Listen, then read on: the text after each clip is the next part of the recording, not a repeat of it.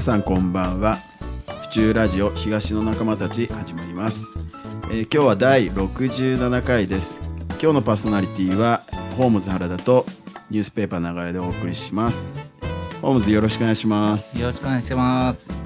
そうだ忘れてた、えーこの番組は府中に住み仕事をしている私たちが府中で活躍する人たちを紹介することでさまざまなつながりを見府中がより活気のある街になったらいいなと思いお送りしていますえっ、と今日のゲストはですねえっ、とね府中で活躍しているというよりはもしかしたらこれから府中でも活躍してくれるかもっていう人たちに原田さん来てもらってるんですよはいはい。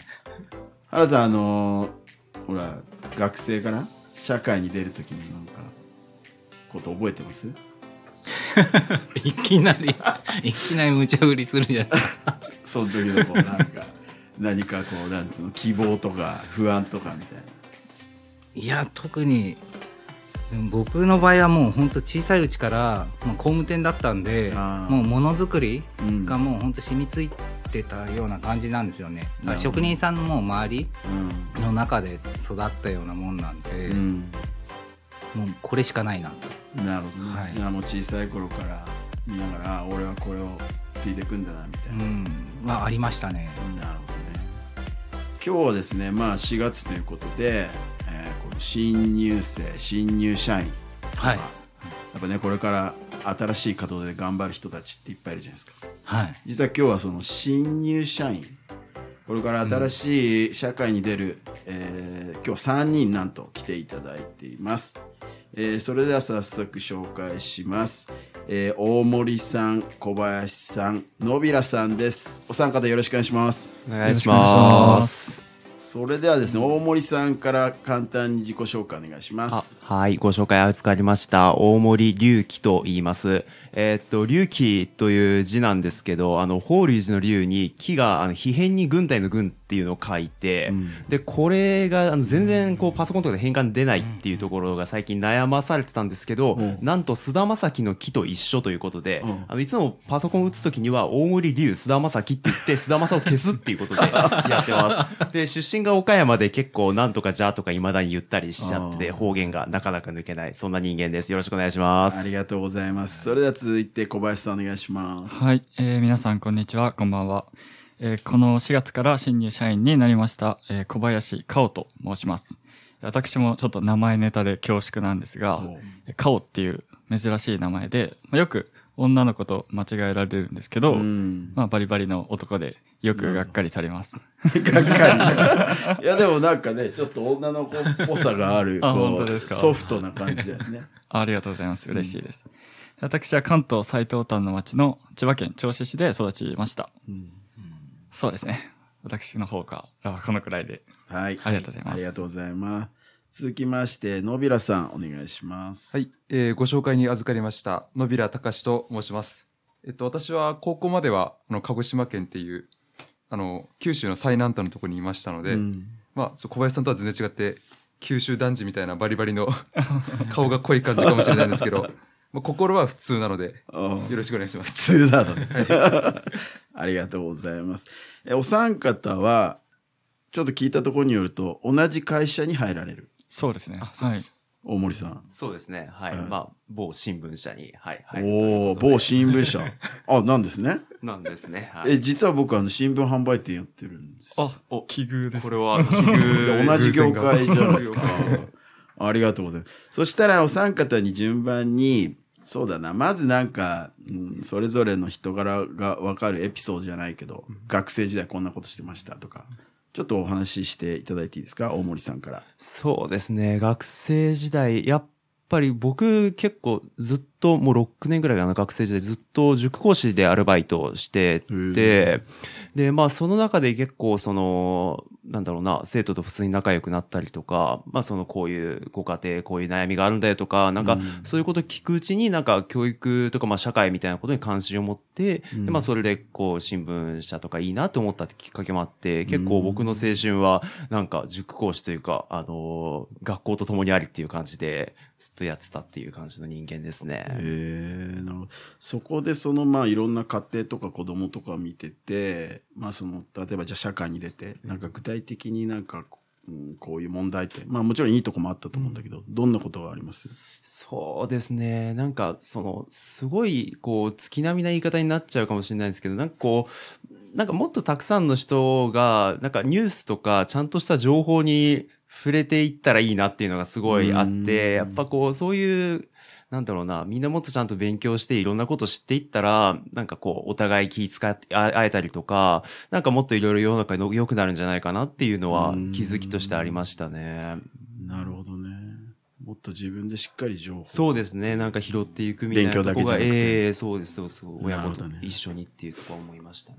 ありがとうございます。じゃあ小林さん、なんかエピソードあったら。そうですね。私は大学時代は自転車に打ち込みましてまあ、ロードバイクなんですけど、へ結構長い距離を走るのが大好きで、まあ、一つエピソードを挙げるなら、東京から名古屋まで一日かけて、まあ、走りました。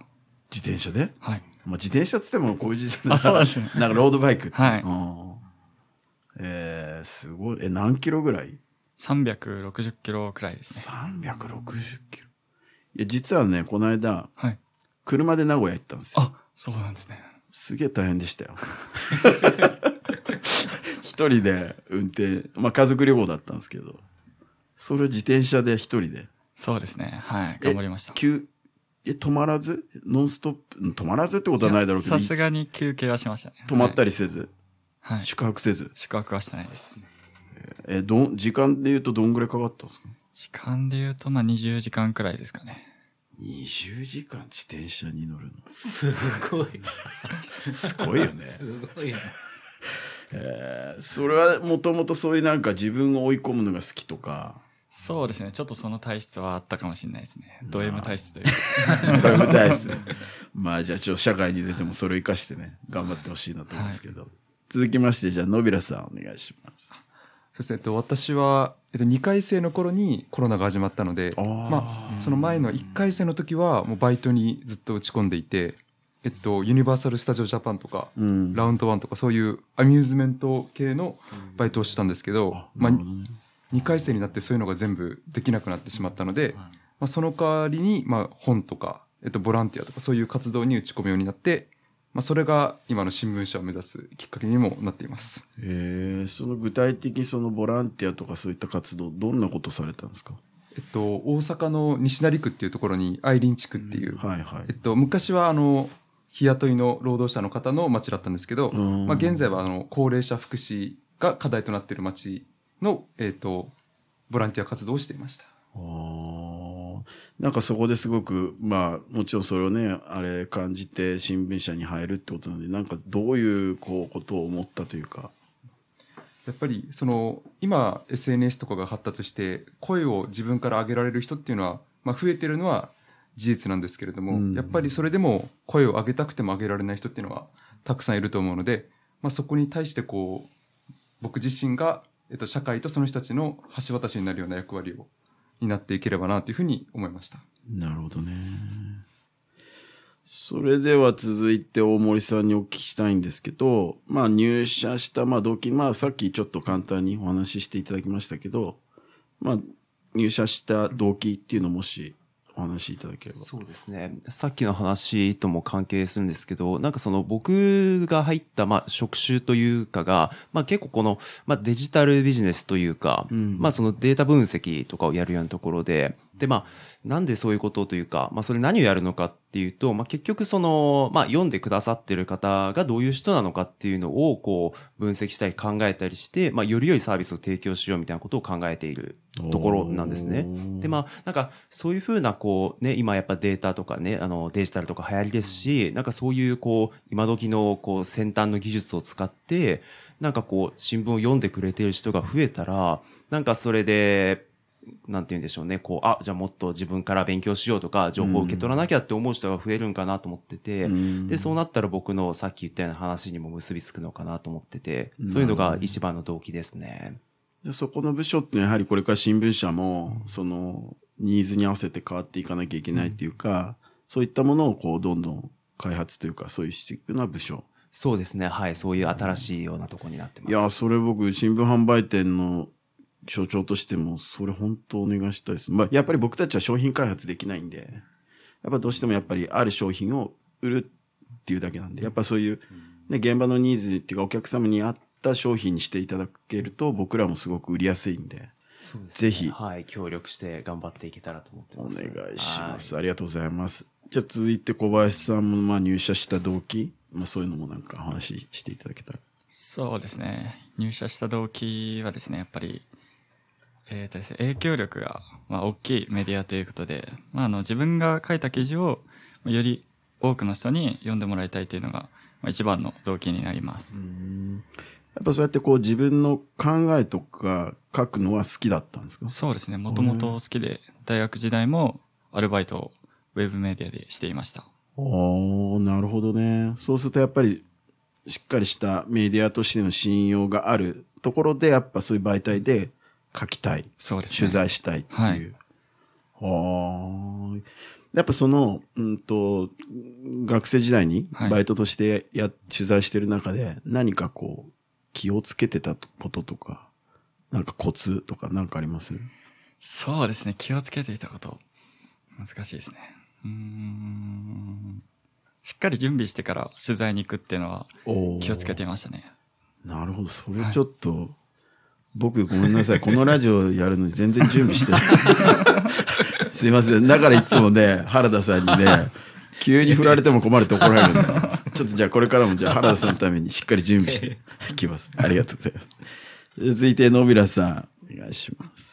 あの先ほど話したボランティア活動が、まあ、直接的なきっかけであったんですけど、まあ、間接的なきっかけとしては、まあ、父がもう新聞記者をしていて、あ、そうなんだ。まあ、その中でその父の姿をずっと見てきたので、まあ、自分もこの仕事だったら続けられるかなっていうところで志望したということもあります。おーそこら辺やっぱ原田さんと同じように、お父さんがやってる背中を見てっていうこと。をやっぱそれって、まあたまたまなんだけど、やっぱり長い時間かけて見てるから、やっぱその、まあ、ね、新入社員さんでこれから知らないこともいっぱいあるんだけども、ある程度やっぱそこら辺の不安はなく入っていける感じですか？それでも父からは結構もう半ば説教みたいな感じで、ああ、先輩としてね。はい、この仕事の話とか伺ったりするので、あーまあ、そこに対してのイメージは、まあ、結構できてるかなというふうに思います。なるほどね。原田さん、ここまで聞いていて、何か聞きたいこと、もしくは感想などあれば。すいません、準備してなくて。いや、なんか3人が3人とも、もうね、見たからにタイプは違うんだけど、そね、と、もう一致してんのが正義感が強いなと思って、おー、なるほどね。やっぱり伝えるっていうところの、その職種っていうね、そこれから働くっていうところで、やっぱ目標が、もう明確にやっぱ3人が3人ともあるんで、ぜひなんかこれを社会人になって、あの、ね、伝えられればみんなに一人でも多いところっうん。ていうのは感じますね、今聞いてると。そうですね、はいやっぱりね、ちょっと先を行く大人としては頼もしい、ねこれからの若手たちですよね。はい。ありがとうございます。それは最後にお三方に、まあ、えっ、と、まあ今までね、いろいろもお話ししていただきましたけど、改めて、これから4月、新しい会社に入って、えーやりたいこと、これからの目標などあれば、えー大森さんからお願いします。はい。あの、僕、実はというか、ちょっと言ったかもしれないんですけど、あの、そのずっと府中市にその学生時代を過ごして6年ぐらい過ごしてて、なんかもう本当に、なんか地元のような感覚がありまして、まあなんかこう仕事としてはこう全体的なことをやるんだけども、なんかこう自分を育ててくれたこの府中に対してなんか恩返しできればいいなっていう気持ちを持ちつつ頑張っていきたいと思います。ありがとうございます。もうずーっとこの番組は注目しますんで、ぜひ、また帰ってきてください。いや、帰ってきます。ぜひぜひ。ありがとうございます。そしたら小林さんお願いします。はい、えー私は経済に関するニュースを分かりやすく皆さんにお伝えできればなと思っております。はい。ありがとうございます。じゃあ最後に、野平さん、お願いします。えっ、と、長めでお願いします。長めで。じゃ